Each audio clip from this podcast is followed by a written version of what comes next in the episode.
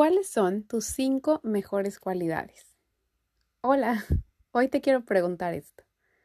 ¿Cuáles son tus fortalezas? Lo que te hace única. Creo que a veces, cuando alguien nos pregunta o nos dice que hablemos de esto, puede que nos quedemos como en blanco, titubeamos o no sabemos qué decir. Sin embargo, si nos dijeran que pusiéramos o pensáramos cinco defectos o cosas que no hacemos tan bien, tal vez no nos costaría tanto. Capaz que ya hasta tienes alguna en la cabeza o podrías decir más de cinco. Creo que esto puede ser porque nos sobreexigimos. Tenemos una alta autocrítica. Desde chiquitos se nos pidió que diéramos un poquito más o que lo podíamos hacer mejor o cuando se te ocurría decir que eras muy bueno o el mejor de la clase para hacer algo, alguien te dijo que eso era presumir. La sociedad nos enseña a ser modestos y a no hablar tanto de nuestras cualidades, pero a menudo pareciera que es más fácil centrarnos en nuestros defectos y debilidades con el afán de perfeccionarlos, ocultarlos o corregirlos, y creer que no somos lo suficientemente buenos en todo lo que sí hacemos bien, subestimando nuestras cualidades y logros.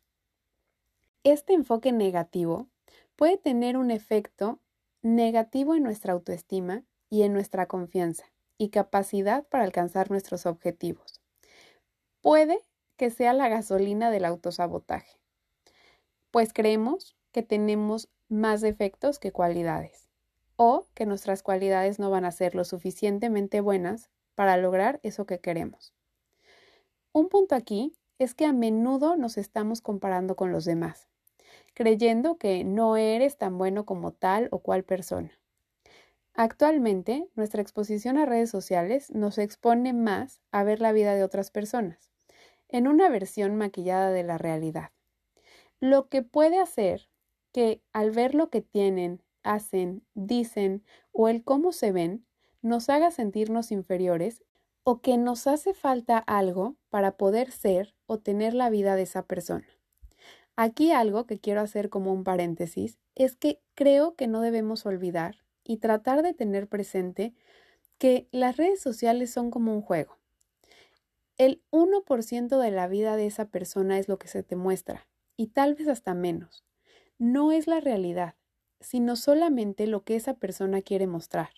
Y por supuesto que no va a mostrar la canasta en la que dobla los calcetines, sino las cosas que quiere enseñar. Pero esta comparación constante puede hacer que nos centremos más en nuestros defectos e ignoremos las cualidades. Tampoco podemos dejar de lado que a menudo estamos en contacto con mensajes negativos en la gente que nos rodea o en la publicidad que directa o indirectamente nos hacen creer que siempre deberíamos estar dando más, tratando de alcanzar la perfección, o que no somos lo suficientemente buenos, lo suficientemente atractivas o lo suficientemente exitosas. Estos mensajes son tan constantes que ya los normalizamos, lo que hace que a su vez sean más difíciles de ignorar y pueden tener una repercusión en nuestra autoestima o la percepción que tenemos de nosotros mismos. Pero es importante que te comiences a centrar en tus cualidades, por varias razones. La primera es que te ayudará a sentirte más segura y a tener mejor autoestima. Al poder reconocer los aciertos de tu día, tus fortalezas, las decisiones que tomaste bien, que puede ser desde haberte despertado cinco minutos más temprano, no haber perdido la paciencia con alguno de tus hijos o en general en el día a día con el que se te metió o con el que se te atravesó en la calle con el coche o no te dio el paso, dar una idea en una junta o hablar con un amigo en una plática que lo hizo sentir mejor. No sé, puede ser cualquier cosa, tampoco tiene que ser algo espectacular mágico. Esto te ayudará a aumentar tu confianza y sentirte más capaz de alcanzar tus metas. Además, centrarte en tus cualidades, en todo lo que sí haces bien todos los días, te ayuda a identificar las áreas en las que puedes destacar.